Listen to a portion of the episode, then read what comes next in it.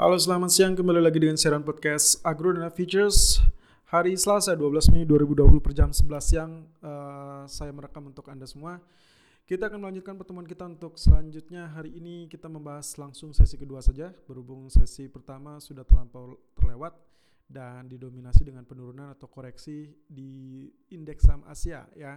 Ditandai dengan penurunan kemarin atau tadi malam uh, Dow Jones yang cukup signifikan Meskipun kalau kita lihat juga ini uh, penurunan yang masih relatif wajar ya karena beberapa hari terakhir mereka sempat mengalami kenaikan dalam uh, kurun waktu 2 atau 3 hari terakhir. Oke, okay, so untuk kali ini kita berlanjut dengan safe haven gold lalu kemudian forex seperti GBP USD ataupun uh, Euro USD dan juga tentunya update tentang perkembangan crude oil. Oke, okay, diawali dengan uh, safe haven gold Kali ini gold sudah kembali di angka 17.01.20 meskipun tadi malam atau kemarin lebih tepatnya sempat tergelincir terlebih dulu sampai 1691.90. Wow. Well, of course ini sedikit berada mendekati area support critical ya. Support critical dari area yang kita sebut dengan symmetrical triangle di mana kemarin saya sempat menyebutkan bahwa areal tersebut sebetulnya ada di areal 1691 ataupun 1693. Kisaran areal tersebut masih areal-areal support yang cukup efektif. Kalau kita melihat dari perkembangan selanjutnya, justru di pertengahan malam dia sempat rebound kembali. Nah, ini yang yang uh, membuat saya berpikir bahwa kalau Anda perhatikan dalam satu pekan terakhir atau satu minggu terakhir setidaknya setiap dia mengalami penurunan sampai let's see di tanggal uh, eh, 6 Mei itu sempat turun sampai 1681 lalu dia di keesokan harinya di tanggal 7 justru sempat rebound melejit sampai 1721 itu pun menyentuh area resisten. Jadi setelah dia menyentuh area support lalu kemudian dia menyentuh area resisten. Di kemudian hari di tanggal 8 Mei justru dia kembali anjlok sampai 1701 dan bergerak relatif sideways. Dan kemarin di tunjukkan dengan penurunan dengan areal tertinggi 1712 sementara areal terendahnya adalah 1691 tapi lagi-lagi berhasil naik atau rebound di angka tengah kembali di faktor atau di area psikologis 1697.60 dan pagi ini pun kalau Anda lihat areal terendahnya diciptakan itu 1693.60 dan itu bertepatan berada di tepat di titik area di mana areal support itu sangat-sangat krusial. Sementara Berarti kali ini areal resistennya akan menjadi sorotan adalah 17-12 teman-teman. Itu sama dengan areal tertinggi kemarin.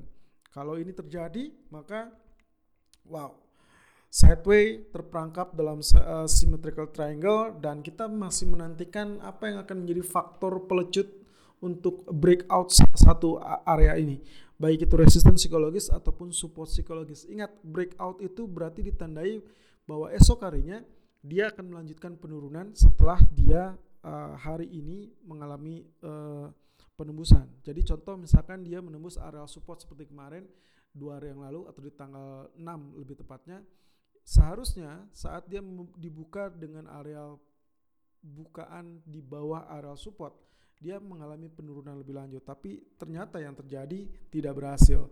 So oleh karenanya area symmetrical triangle ini masih dianggap sebagai area yang cukup kuat area yang cukup ampuh dan kita relatif melihat potensi tersebut masih 50-50 ya masih blur dan kemungkinan potensi naik juga masih bisa terjadi. So mana yang akan terlebih dulu terjadi? Apakah break resisten atau break support dan tentunya faktor psikologis atau faktor fundamental yang dinantikan ternyata adalah statement dari Fed Powell yang menurut agenda direncanakan itu akan muncul esok hari kurang lebih di jam 8 malam teman-teman. Tapi sebelum Powell memberikan statement hari ini pun akan banyak agenda yang yang yang dimunculkan uh, uh, dari statement-statement para official Fed ya uh, ada Bullard, kemudian Kaskari, kemudian juga Quarles dan juga yang lain-lain ya. Mereka semua memiliki pandangan sudut pandang yang lain dan tentunya tetap eksekutornya akan ada di uh, Powell ya. Dan menurut bocoran Powell kemungkinan akan diberikan pertanyaan seputar tentang isu negatif rates ya suku bunga negatif apakah itu akan dilakukan apa tidak. Ingat bahwa ini adalah potensi yang yang sangat-sangat besar untuk kelanjutan dari rally gold. Karena kebijakan moneter selama dia masih mempertahankan tingkat suku bunga di area 0 sampai 0.125, maka kemungkinan potensi ini masih uh, layak untuk diperuntukkan sebagai area bullish gold.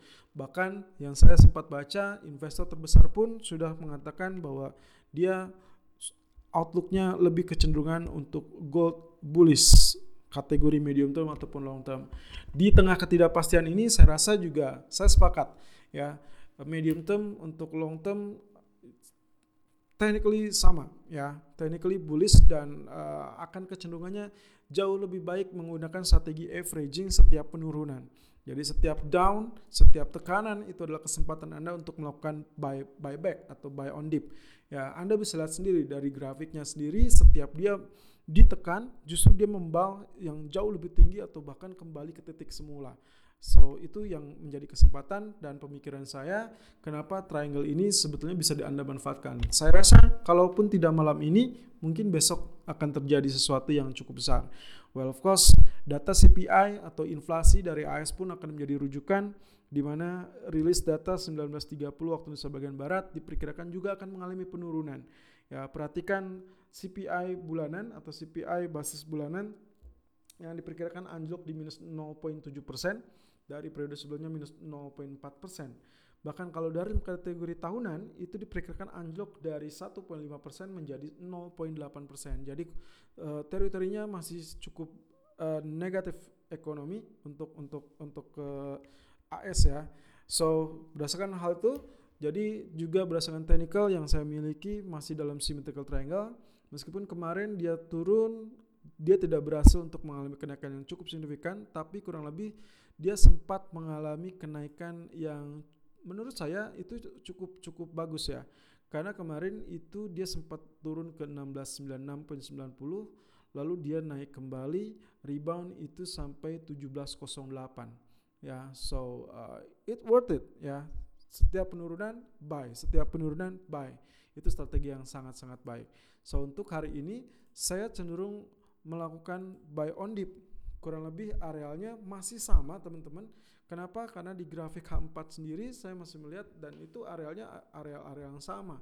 Ya, kalau Anda lihat di channel YouTube Agrona Futures Official detailnya saya selalu menggunakan areal yang sama dan masih berada di kisaran-kisaran tersebut. Dan kini saya coba tarik garis support yang memanjang melintang dan ternyata mendapati areal tersebut berimpitan dengan Fibonacci fan yang kita miliki teman-teman.